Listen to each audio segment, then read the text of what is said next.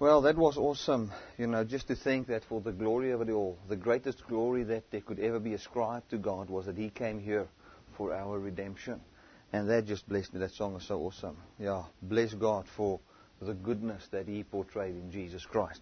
Well, I want to speak a little bit about finances. We're going to go to 1 Corinthians chapter 9. And the reason why I speak on finances basically in every session is so that you can just be taught the truth concerning this matter. And there's great deception in the world concerning this.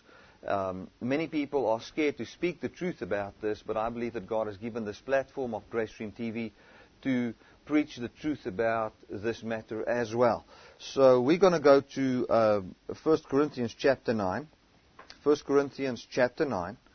You can write it down or you can turn there in your Bible, 1 Corinthians chapter 9, and we're going to read there from verse 1. And I'm sure this is going to touch your life. Another reason why I teach this is simply for you, like I said, so that you can know the truth about this, and so that you can experience the freedom that comes with the truth about this. When you hear truth, it sets you free. It gives you that liberty to experience the God life in your life. It brings peace. It takes away burdens. It sets people free. Now, here it says in verse 1, and people were examining Paul, and they were saying, well, in what level of apostle is he? And they were measuring his level in a certain way, and he saw, if you read 2 Corinthians, you'll see how he understood, how they saw him. Because there were other apostles that came there and they cared for those apostles. They would give them a place to stay and they would give them some food to eat and to drink.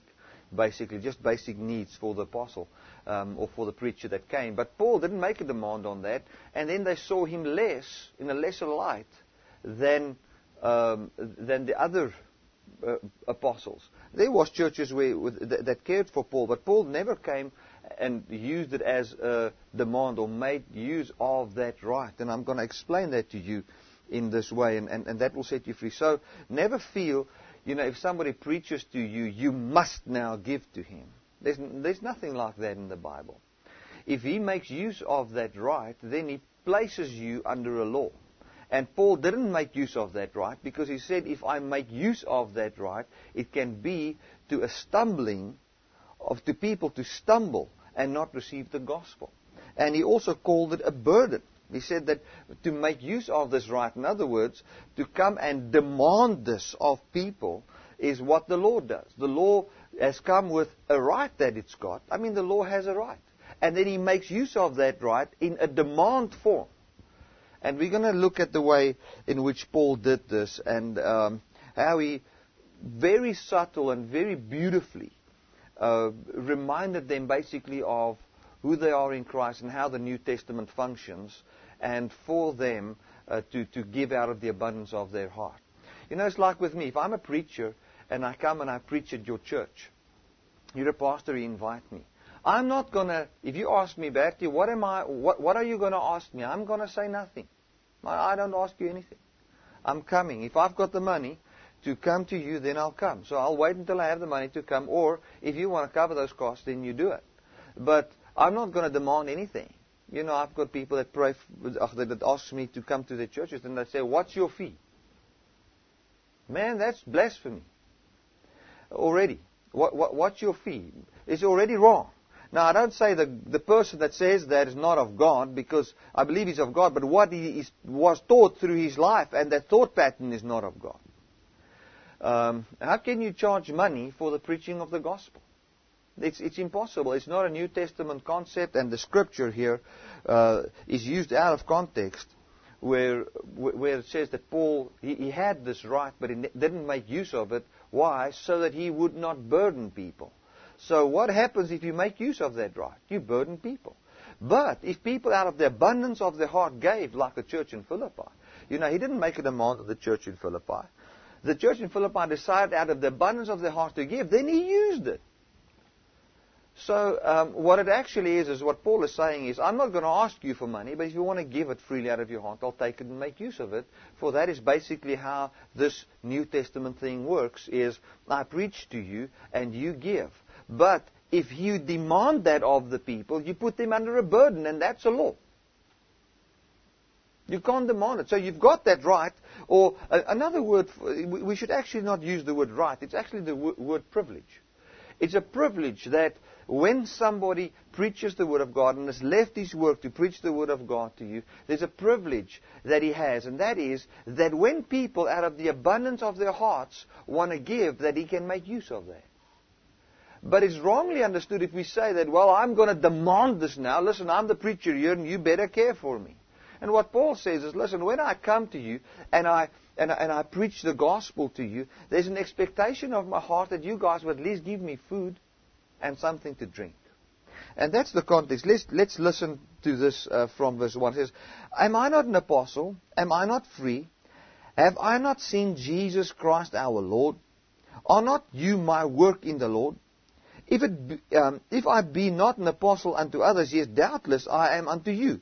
For the seal of my apostleship are you in the Lord.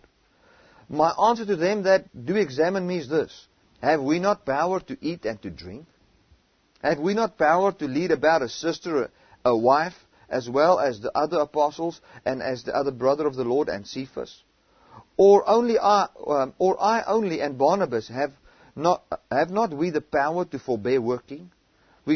Then he goes and he explains how this thing works. Let's go to verse 11. It says, if we have sown unto you spiritual things, it's a great thing if we reap your carnal things. If others be partakers of this power over you, are not we rather? Nevertheless, we have not used this power, but suffered all things, lest we should hinder the gospel. Do you not know that they which minister about holy things live off the things of the temple, and they which wait at the altar are partakers of the altar? Even so has the Lord ordained that they which preach the gospel should live off the gospel. But I have used none of these things, neither have I written these things, that it should be done unto me. For it would be better for me to die than that any man should make my glory void. Now, Paul is saying an awesome thing here. He is saying, listen, the way it actually works in the gospel is, if I preach to you, it's not wrong for me to receive all of your material things. But I want to just say this. I loved you so much that I was not willing to even mention this, to make use of this right in any way, or to guide this relationship towards the point that I, come to your house now expecting to eat with you and those type of things. Now listen, the context here is not a brand new car. The context here is, have we not power to eat and to drink? The context here is simply to eat and to drink, to have the basic needs met to survive so that they can preach the gospel there. Listen, we want to stay somewhere and we just want a meal.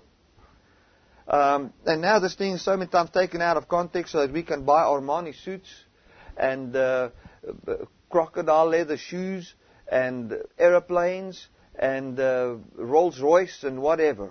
Now, I don't say that you're not allowed to have an aeroplane if you're a preacher.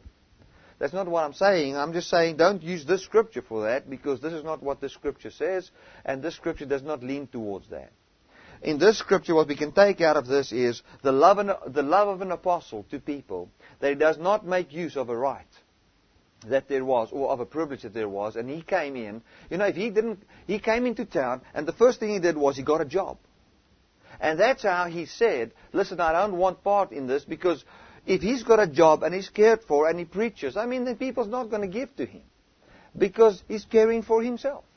And the reason why he did this was, if people had a problem in their hearts with money, they would stumble over the thing if he demands it. Now, let's go to 2 Corinthians chapter 12.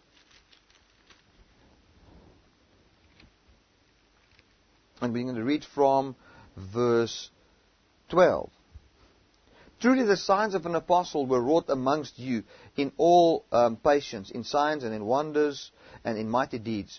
For what is it wherein you were inferior to the other churches, except that it be that I myself was not burdensome to you, forgive me this wrong. So what Paul says is, listen, the difference between you and the other churches is that you didn't care for my necessity.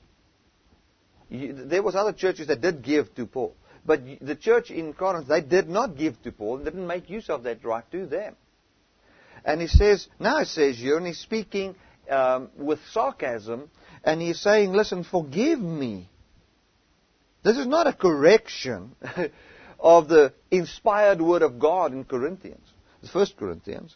This is simply sarcasm towards them. This is what he says. For what is it wherein you were inferior to the other churches, except it be that I myself was not burdensome to you, forgive me this wrong. Behold, the third time I am ready to come to you, and I will not be burdensome to you. So here he says again, I don't want to come to get money from you.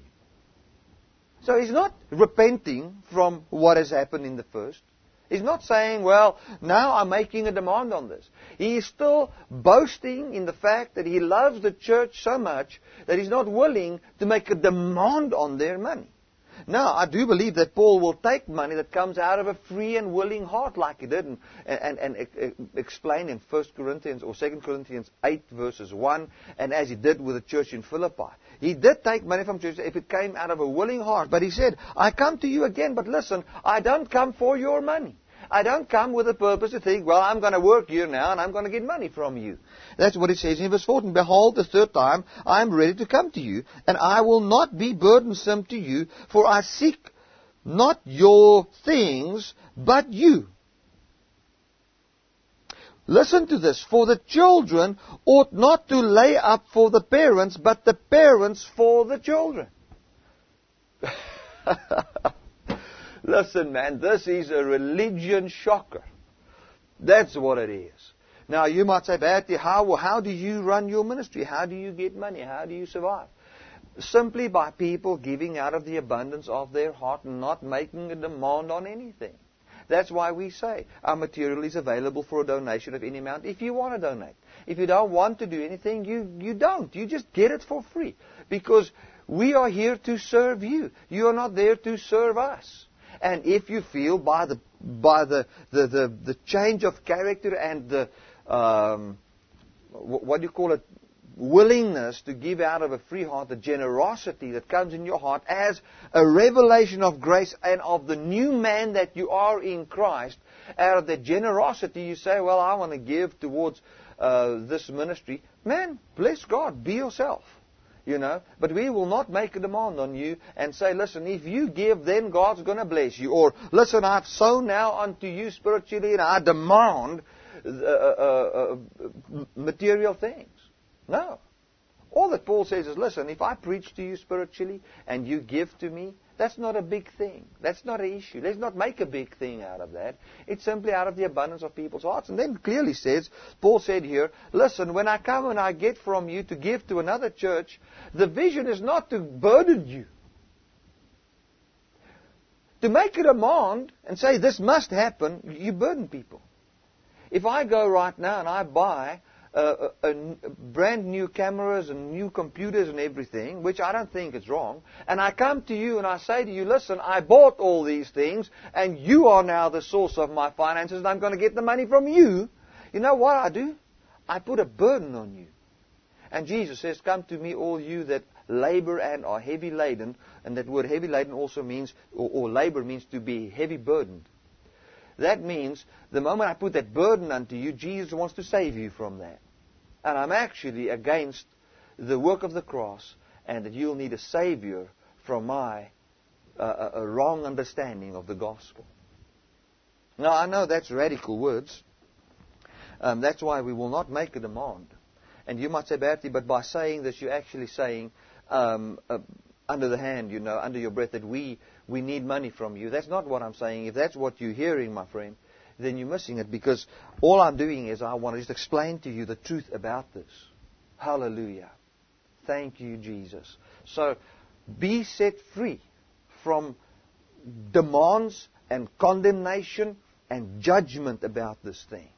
Realize who Christ is how generous Christ is, how His generosity enriches you, how He blesses you, how He gives towards you. And as you realize that and get a revelation of the character of God, and as you look at your life, the life of Jesus as a generous person, and you get that revelation that starts to live in your heart, you'll find that generosity flows out of you, and then you just live who you are. That's it. If you've got a passion for the sharing of the gospel, and you want to support something that shares, somebody that shares the gospel, man, do that. Because that's what's in your heart. That's it. You can't take this scripture in Corinthians and twist it so out of context to meet needs. What Paul was saying is, listen, man, if I come to a church and I preach there, in my heart I expect, that they will do something for me, in the sense that they will give towards me, but I'll never demand it. He never even spoke of that. Let me tell you something.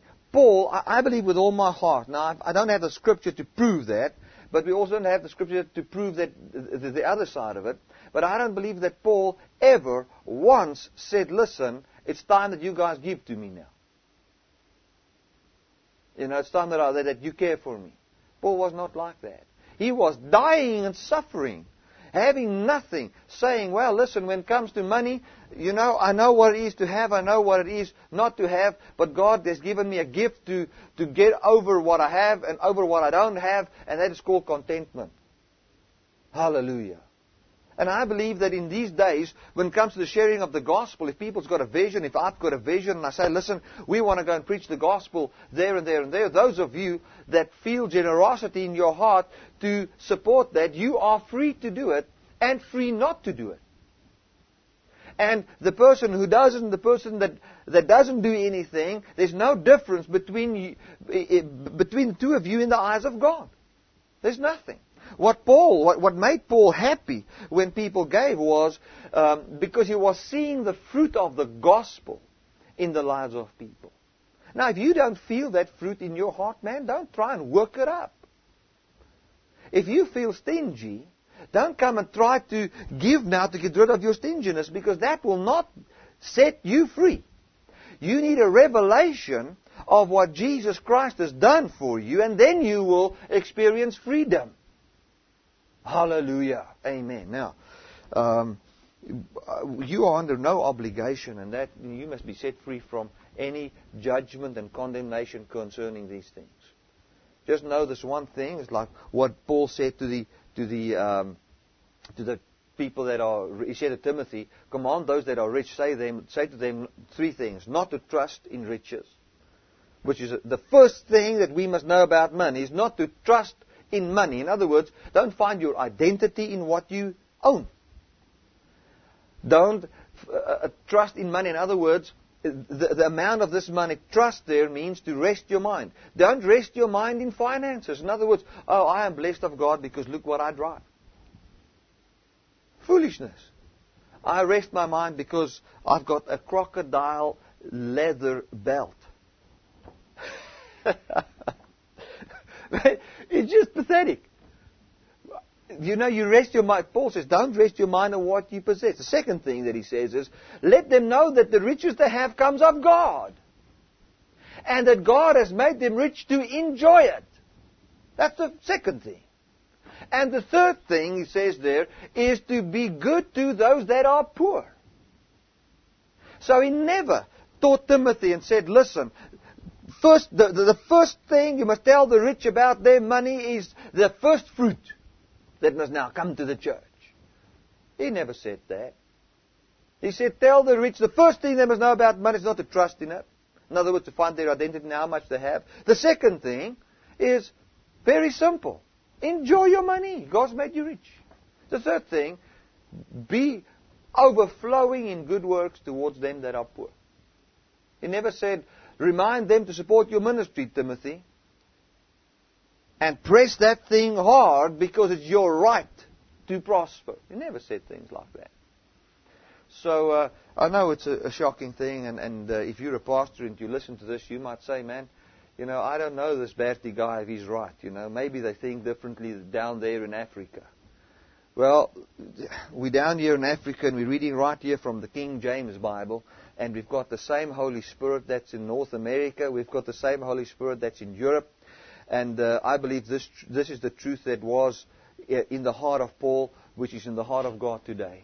I like that part so much in Corinthians where it says, you know, that the children are not there to care for the parents, but the parents are there to care for the children.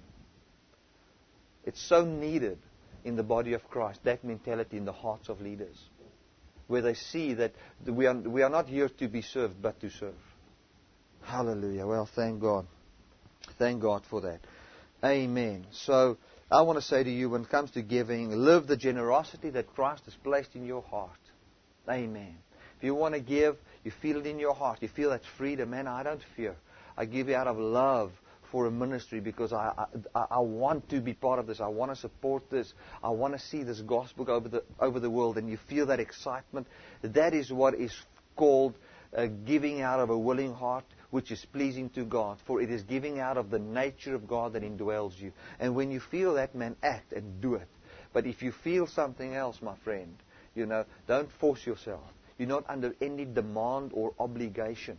You are set free by Jesus Christ. Go and seek your life, which is in Christ, and let the nature and revelation of Jesus set you free from bondage and fear when it comes to finances. Hallelujah. Right. Let's go to, we're going to get into the Word for today. Let's go to Romans chapter 5.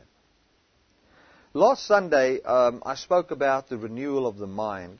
And we said a very important thing that I would like to repeat and just get bring under your attention again.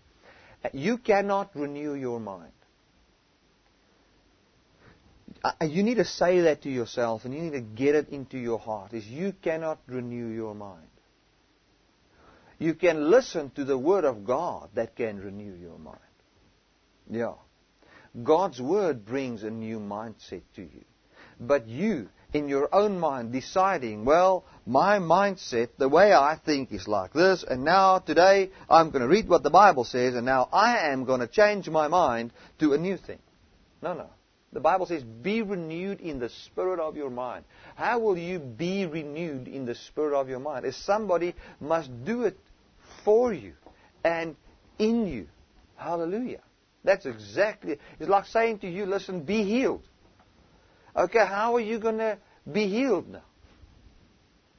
How will you be healed? By listening to the word of the gospel of grace, by hearing that word on the healing of God, that faith arises in your heart and the Holy Spirit manifests that healing in your life. That's how you will be healed. There's no other way of being healed. So if I say to you, be renewed in the spirit of your mind. Have a renewed mind. How will you do it? And it's like saying to you, be saved. Okay, are you now going to save yourself? Say, okay, I'm saved now. I'm saved. I decided I'm saved. No, no. You can't do it that way. If I say to you, have a renewed mind, are you now going to say, well, from today I decided to have a new mind. I've got a new mind now. No, no, you've just said that you've got a new mind out of your old mindset, and you will continue to live out of your old mindset. The only way you're going to renew your mind is by hearing the Word of God. That's how you renew your mind. That's how you have your mind being renewed for you. And I've said it so many times, I want to say it again. Maybe you're a first-time viewer today. If I come to you and I say, no, listen, I'm going to go on holiday in a week from now, and in a week and a half, you see, well, I'm still at home. You asked me, what made you change your mind? So what you're actually saying is there's something that makes you change your mind. So there's something that brings forth a change of mind. And what brings forth that change of mind is a different word, a different take on things, a different perspective. And that different perspective is the obedience of Jesus on behalf of man. Like we said, righteousness, the root base word for righteousness means a scale or to weigh up.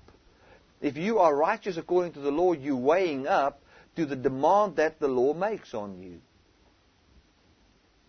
So if you've got a scale and on this side you've got all the commands that you have to do, you must put in the obedience on this side until it weighs up. And when it weighs up, then it says this is a righteous scale.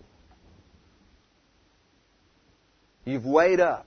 In the same way, you know, when God climbs in on the one side of the scale and you climb in on the other side in your own ability, in your own effort, you like dust now. The Bible says God does not deal with us according to our works, for He knows that we are just dust. That dust is too light. It cannot weigh up to the glory and the weight that God has.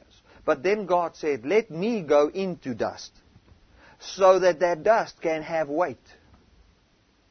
And then God came into dust. He came into a human being form. And there was God in the heaven and God on earth in the form of Jesus. And then man, in the form of Jesus Christ, could pull that scale until there was a balance between God and man. And that's called righteousness. And that is given unto us. And by hearing that word over and over and over and over, you'll find that your mind is renewed. Then as your mind is renewed, you'll find a change of life and you'll find freedom from bondage, freedom from fear, freedom from religion, freedom from sickness, freedom from fear of death. You'll find hope. You'll find freedom from a lust for stuff, man. Freedom from, well, my friend drives this and I drive this. Freedom from when you get to a meeting where all of your old friends are, that you see all of a sudden, well, that you're watching, what watch am I wearing and what is he wearing? I wonder what his income is. You'll be set free from those things. You'll find that doesn't matter anymore. You'll find that's not what is important anymore, and will not be, well, I don't worry about what people say. Man, it will be the truth. It will be the real thing. You'll find a change in life. And that's what it says in Romans chapter 12. Now, let's quickly go to Romans 5. And I want to just speak a little bit on fruit bearing and how we get it right to bear fruit. The greatest thing that we must realize as Christians is that we cannot bear fruit by our own efforts. It's impossible. You cannot bear the fruit of holiness. Listen, man. We must see ourselves as instruments. It's like this pen. This pen, if I say to you, can this pen write? You'll say yes. I will say no, it can't. It can't write. Okay, pen, there you are. Write, let me see. Now, the pen is not writing. It's just there. It's dead. This pen can write a gracious message to somebody about the love of God.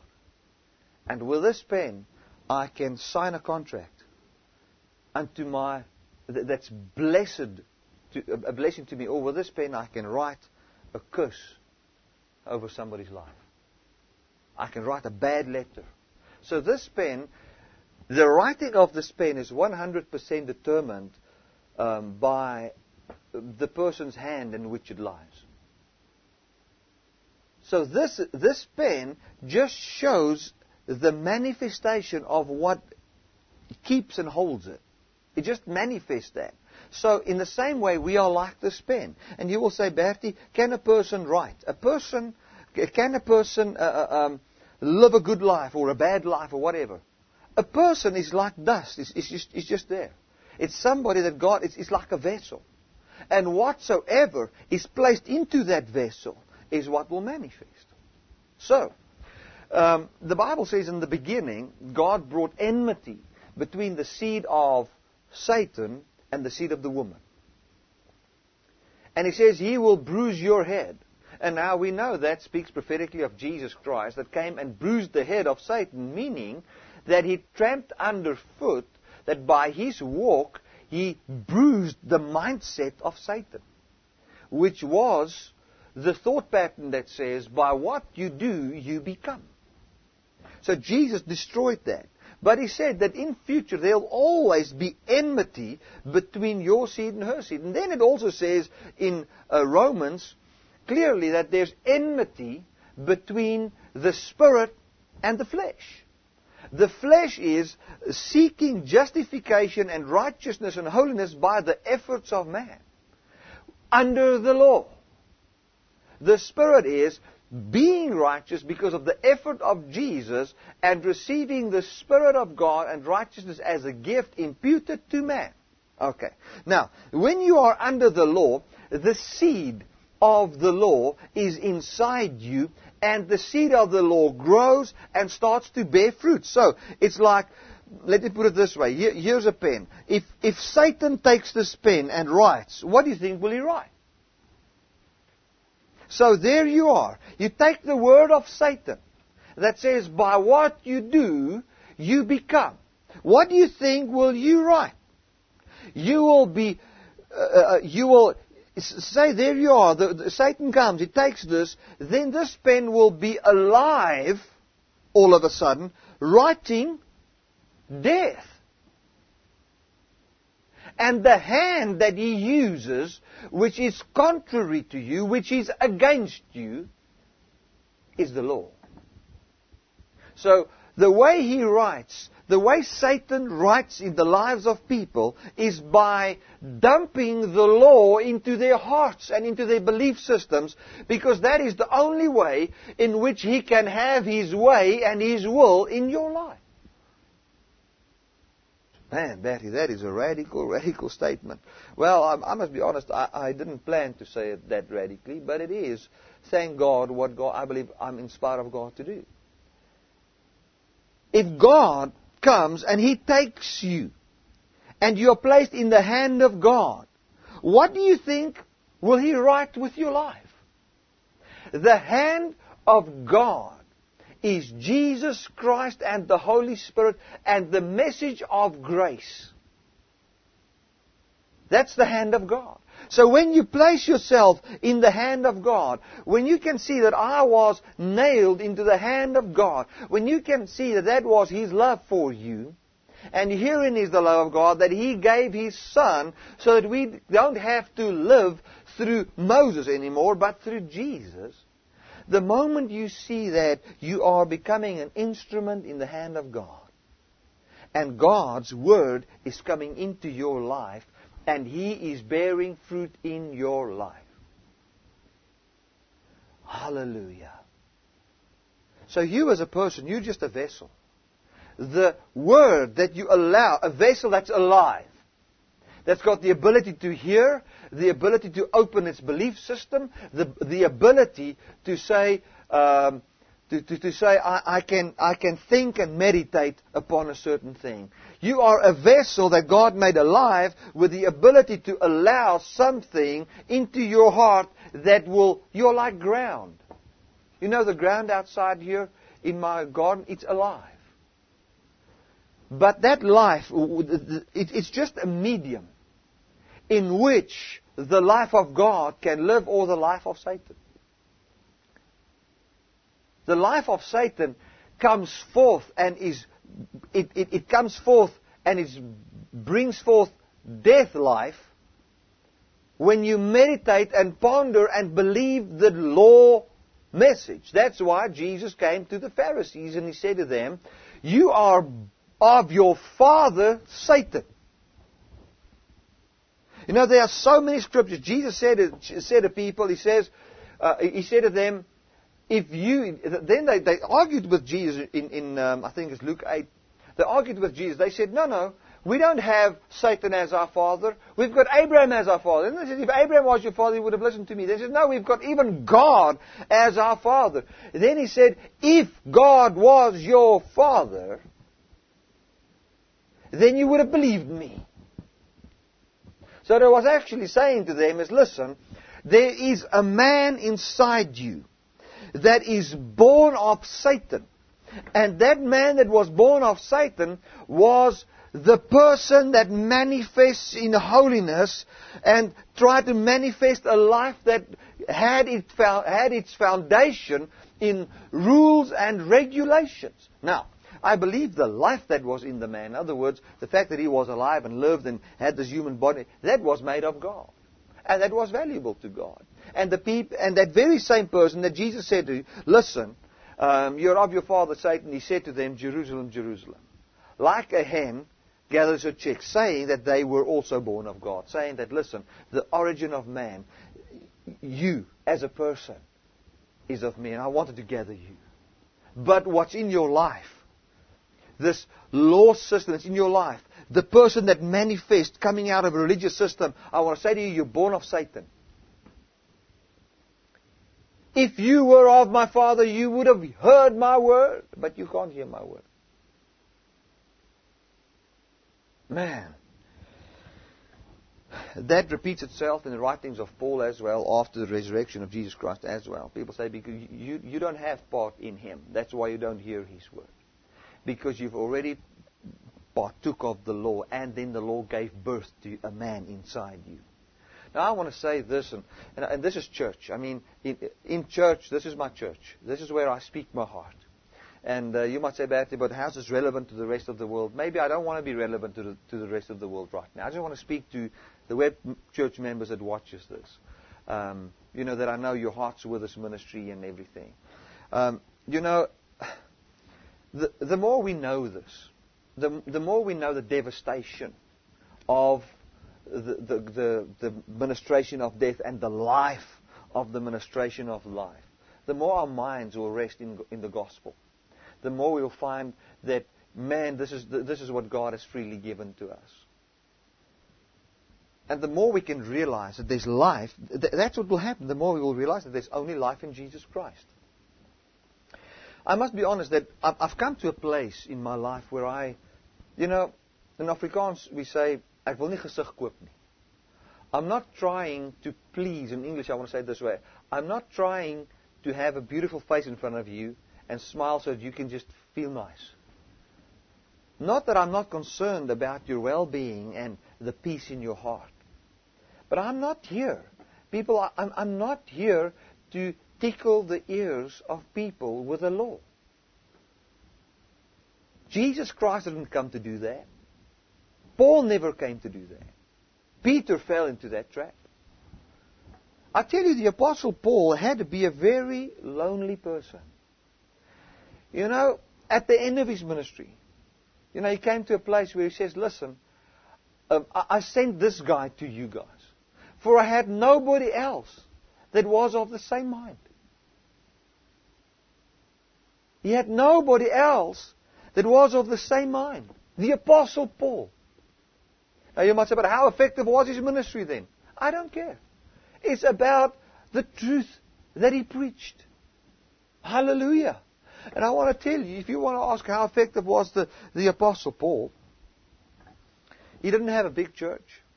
There was places when he preached in stadiums and there was thousands of people, all that. But the ministry of Paul, man, he knew the names of the apostles, the names of the elders and deacons and just people in churches, in the churches where he ministered. He knew them. He had a ministry where he worked. In Corinth, he worked. And I want to say this, Corinth wasn't the only church where he worked. He worked in other places as well. Just be honest with yourself, that's exactly how it was. Then Paul, I mean, he would preach at a place and then say, well, Satan resisted me, and then he ran away. I tell you, then he sat in jail 80% of his life. Christian life, he was just in jail. Then he was in jail here, then he was in jail there, then he was in jail there. Most of his letters that was written, and I said it wrongly, 80% of the letters he wrote was out of jail. Not of his life, of the letters he wrote. So, there he was in jail. But listen, from jail, he wrote letters to churches that is still today in millions and millions and millions of Bibles all over the world. There's not 1 billion Bibles. The letters of the Apostle Paul. Still alive in the church today, 2,000 years after he died. Revolutionizing the minds and the lives of thousands of people every day. Giving people hope unto eternity, and even God Almighty confirms the writings of the Apostle Paul. Now you're asking me, was he effective or not? Let me tell you something. The word of grace is alive forever. Long after Bertie Brits is dead, these messages will be aired and listened to people for hundreds of years if Jesus doesn't come. For this is the gospel of grace. This word is alive. Hallelujah. It's just alive. And I want to say to you, let's take let the hand of grace take you up. And let Him write so that your life can be a living epistle of the life of Jesus Christ. Hallelujah. Let's not flirt with the law. For that's what the Bible says in Romans chapter 7. Jesus Christ died, and when He died, we died so that we can be married to a new person. Married to Jesus. So that we can be intimate, so that fruit can come out of this relationship of intimacy where His seed is planted in us and His seed starts to bear fruit in our lives. You cannot bear fruit on your own. The Bible says in John 15, it says there, of ourselves we can do nothing. So the sin that's in your life is a result of the law. The beauty that's in your life is a result of grace. That's it. The Bible says so. And I want to say this. But Bertie, do you say that I'm under the law if I've got sin in my life? Well, I've got things in my life that's not right. That's sin. And I tell you now, the reason why that manifests is because of a wrong belief system concerning that. Now, I don't walk in condemnation concerning those things. Bertie, does that mean that you've got things wrong in your life and you don't feel bad? Yeah. Now that is too radical. Now the Bible says there is now no condemnation for those who are in Christ Jesus, whose belief system is grounded and rooted in the Spirit and not in the message of I transgress and then die. Hallelujah. For I don't have a life anymore. I've only got one life, and that is Jesus, for He is my life. Man, that is something. That is really something that can set people free from not knowing the unconditional love of God and not knowing true fruit of the Spirit. Hallelujah. Let me tell you something. When it comes to the gospel of grace and our minds is into this gospel, it's nothing to lay down our lives. Nothing. It comes so naturally. We don't even see it. You just see, well, I'll give this up, I'll give that up, I'll do this, I'll do that. For me to sponsor something financially that promotes the gospel of grace, man, that's nothing. I'll do it. I don't even think twice. I just want that to happen, to manifest. You know, it comes naturally. So I want to say to you, it's exactly the same with you. Exactly. We can't. It says there that there's no condemnation for us who are in Christ Jesus. So when we've got sin in our lives, we've got things in our lives that's not right, don't walk with this judgment condemnation, because you condemned, what condemns you, my friend? No, the law condemns me. Why does the law condemn me? What have you got to do with right and wrong and rules and regulations, touch not, handle not, and those type of things? What do you have to do with that? You don't belong there. That's not your place. Go home. Hallelujah. And when you're home, in the presence of your Father, even with wrong things in your life, and as your mind gets renewed, you'll find that you are transformed to the very same image. And where you've got a shortcoming in your life and a groaning, saying, God, I groan now because of this thing. I want deliverance here. I want to see the manifestation of deliverance. The Holy Spirit makes intercession for you. For you, obviously, know not what to pray, to see the full manifestation of this thing and to see the glorification in your body. And He makes intercession, and then He comforts your heart. Isn't that awesome? Hallelujah, hallelujah, hallelujah. Now, Romans chapter 5 from verse 19, then we're going to go over to chapter 6. And I have ministered on this, but I want you to see this again, because so many times when it comes to fruit bearing, we are condemned. Because we say, well, the tree is known by its fruit. So, listen, let's look at the fruit and then we discover the tree. Well, it's true. If the fruit is not good, it means the root is a law. If the fruit is good, it means the root is Christ and grace. Hallelujah. And then it says, how can this type of a fruit, how can a bramble bush bear grapes? It's impossible. It cannot happen. And what Jesus was talking about in the Gospels when he said that, he basically said to the people that the Pharisees will bring condemnation. And when condemnation comes, you know what type of a tree it is. It's a law tree. Somebody phoned me yesterday and we had such a wonderful discussion. We spoke on the phone for an hour and 15 minutes. And this lady said to me, she said, you know, Bertie, I went to this course and they spoke about intimacy with God. And how can I be more intimate with God? And then she said, man, I love intimacy with God, and I want to be intimate with God. Let's go and speak. And then they start to teach and say, listen, intimacy comes out of a pure heart. Man, right there, you should just say, whoa, it looks as if it's wrong. And then they said, God's love is agape love, and we've got eros love. Eros love is like a sexual lust love. It's what we can get out of somebody. It's to satisfy myself. But God's love is an unconditional love. That's agape love, a love that gives. And then it says, they said, we must have the same type of love, and that brings intimacy. We must be on the same level. So, God looks at your life. This is what they said. And then He looks what type of love you have.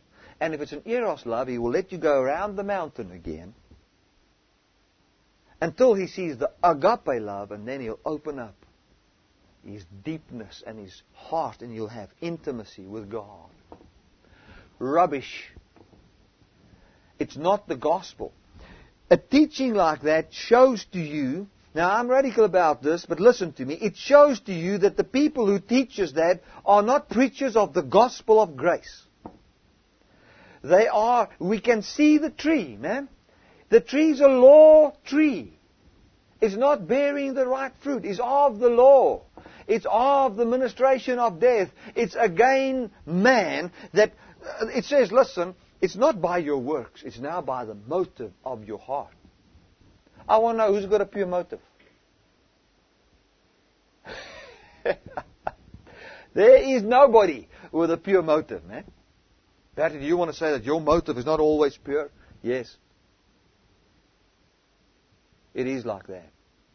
Sometimes I find myself not having a pure motive. Listen, if your motive was pure, if people could be judged by a pure motive, and people could have 100% pure motive, then Jesus died in vain for some people. But the Bible says there's no one righteous, no, not one, measured by the law.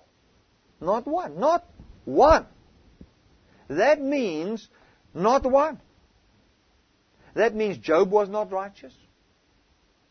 That means, but the Bible says Job was righteous. Yes, in his generation, he was righteous. He was a good guy. And Job speaks prophetically about Jesus Christ anyway. So, don't want to get into Job again, but there's no one righteous. So, God's not going to look at the motive of your heart, because the Bible says the heart of man is deceivable above all things.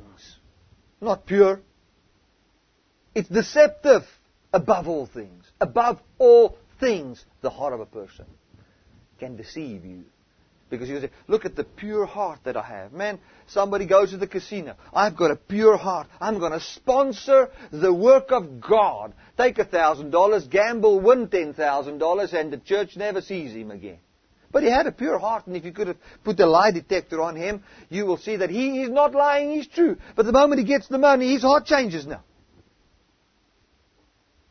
You can't judge yourself according to the motive of your heart and the pureness of your heart. The way you judge yourself is by the heart of God, which was imputed unto you and given to you as a gift. Hallelujah. Now, When it comes to Romans chapter 5, let's read this. It says from verse 19, "For as by one man's disobedience many were made sinners, so by the obedience of one..." Now, that word many, the right translation there is, "the many will be made righteous." Let me read it again. "For as by one man's disobedience many were made sinners, so by the obedience of one shall that many be made righteous. Moreover, the law entered that the offense might abound." So why did the law enter? So that we can have fruit unto sin. To say it that way doesn't sound that good, but that's what it is. "Moreover, the law entered that the offense might abound. But where sin abounded..." In other words, how does offense abound? It's more sin. So why did God give the law? So that you can have more sin, my friend. "Oh, God will never do that." Oh, yeah. Wrote it down, that there could be a law, that the sin might abound. "But where sin abounded, grace did much more abound." So what he was saying is, he wanted everybody to see that they are a sinner, but that the grace of God is greater than any sin that could ever be committed by the law. So what he was saying is, God's power to forgive outweighs the power of the law to make you a sinner. Right. "That as sin reigned unto death, even so might grace reign through righteousness unto eternal life by Christ Jesus our Lord." Now, I don't want to get into depth like there. Verse chapter 6 is on. "What shall we say then? Shall we continue in sin?" Now, how do we continue in sin? According to verse 19. But as by, verse 20. "Moreover, the law entered that the offense might abound." So, it says, "Shall we continue in sin that grace may abound?" So, how do we continue in sin? We continue in sin by sticking to the law. So, he says here, shall we continue under the law so that we see sin in our lives so that we can say, well, I am forgiven now. No, that's not, he says no. Don't you know that the grace message works this way? It takes away the law. So we're not going to see an increase of sin anymore. We're going to see righteousness now manifesting in our lives. So he's not trying to say to people there, listen now, yes, you're under the grace, but watch out. Don't think that if you're under the grace, you can now go and sin. That's not what he's saying. He is further elaborating and sharing and showing to us what true grace really is. And he said to them, listen, now that you are in Christ, don't be, and I want to use my own words, under this message now that wants to point out your sins again and tell you stop this, stop this, stop this, stop this. Being under the law, seeking justification and blessing by rules and commandments and those type of things. Shall we continue under the law now that grace has come so that we can still see sin in our lives? No. Jesus died, and when He died, you died. And the death He spoke about there is in Romans chapter 7. It says, "Know ye, brethren, for I speak to them that know the law, how that the law has dominion over a man as long as what he lives. For the woman which has an husband is bound to the law to her husband so long as he lives. But if the husband be dead, she is loosed from the law of her husband. So then if, while her husband lives, she be married to another, she shall be called an adulteress. But if her husband be dead, she is free from the law, so that she now is no adulteress, though she be married to another man. Wherefore, my brethren, you also became dead to the law by the body of Christ, that you should be married to another, even to Him who is raised from the dead, that we should bring forth fruit unto God."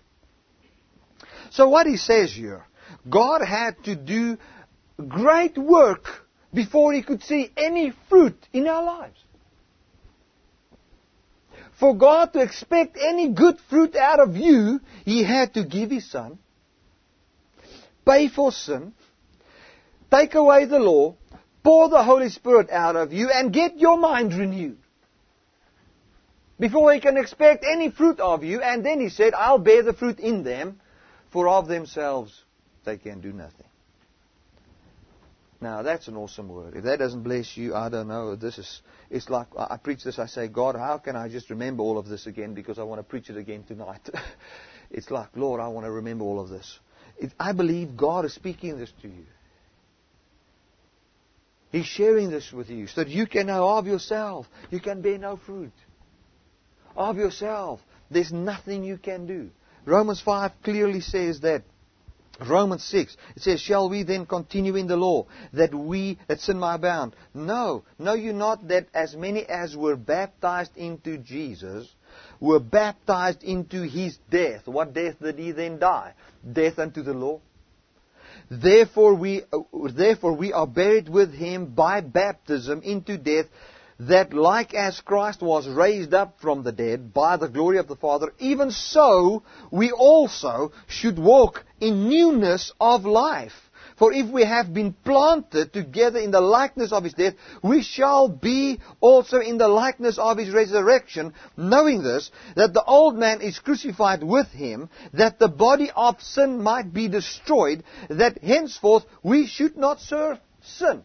So the body of sin should be destroyed. What's the body of sin? What's the embodiment in which sin thrives? It's the body that says, I relate to God on the basis of rules and regulations. For in that body is where sin bears its fruit.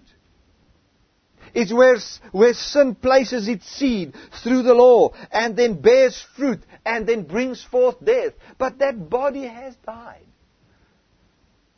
And a new body is given, the resurrected Christ. And when we identify and see ourselves in Him, sin has found no place in our lives. Not because we are now under grace, and because we're now under grace, we now take up our responsibility to stop to sin. That's not what Paul says. Hallelujah. Hallelujah. Well, man, it is awesome to know this unconditional love of God. I would like you... We've come to the end of our session today. I would like you to know that God's love is unconditional towards you. God's love is a love that has set you free from this condemnation. You cannot bear fruit by yourself. You cannot bear fruit by yourself. It is just simply impossible. I think we need to end off with a scripture. Let's go to Galatians. Let's go to Galatians. Galatians chapter 5.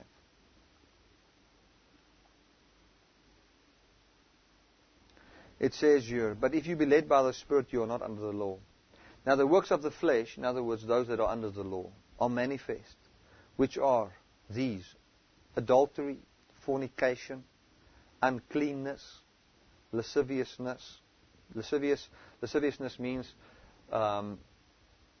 complete inordinate sexual desire, idolatry, witchcraft, hatred, variance, emulations, wrath, strife, sedition, heresies, envyings, murder, drunkenness, revellings, and such like. Now, that is the fruit that the seed of the law will bear in your life. That is the story of your life that the law will write. The law, if you're under the law, the story of, say, Peter that's watching this, will be a life of adultery, a life of fornication, a life of uncleanness, a life of lasciviousness, a life of witchcraft and hatred, variance. Maybe not all of this, but you'll find that there. That is the story of your life that the law will write. But the fruit of the Spirit, the story of the life of Peter, when he is not under the law, but he's received the word of grace, is a story that talks about love in his life, joy, peace, long-suffering, gentleness, goodness, faith, meekness, temperance. That's what will be written. And there will not even be a law against that. Isn't that awesome? And they that are Christ's have crucified the flesh with the affections and lusts. If we live in the Spirit, let us also walk in the Spirit. Hallelujah. Amen. Amen. So many times we say, well, I'm alive in the Spirit, then I want to walk by the law. No. If you are alive in the Spirit, we also walk in the Spirit, and we see that manifestation coming through the Holy Spirit. Amen. Now, I want to say this. If you don't know, we've got a live broadcast Mondays, Tuesdays, Thursdays and Fridays, GMT plus 2. I've also put a clock on the homepage there with a GMT plus 2 setting, so you can know exactly when it is. Sometimes it doesn't record, then we don't have it in the archive. So make sure that you be at your computer at GMT plus 2 if you want to watch this. 2 o'clock, GMT plus 2 at 14 hours South African time. And that is Monday, Tuesday, Thursdays, and Fridays. Then I want to remind you of our web church cell meeting that we have on Wednesdays at 14 hours. So make sure that you be part of that if you would like to be part of that. And then if you've got any questions, you can send it to live@dynamicministries.com, and I would love to answer your questions over the air. So that is awesome. So send those questions to us. If you've got any prayer request whatsoever, please email that as well to info@dynamicministries.com. Info@dynamicministries.com. That's prayer request questions live@dynamicministries.com, so that I can answer those things live for you. Well, I want to thank everybody that has slotted in here. We're going to end this program and just play out with a beautiful song and just enjoy the song. It is such an awesome, awesome song. And send this link to people if you would like to do that, and that this gospel can be shared. And remember this one thing, that God loves you unconditionally, and you can always enjoy the love of God.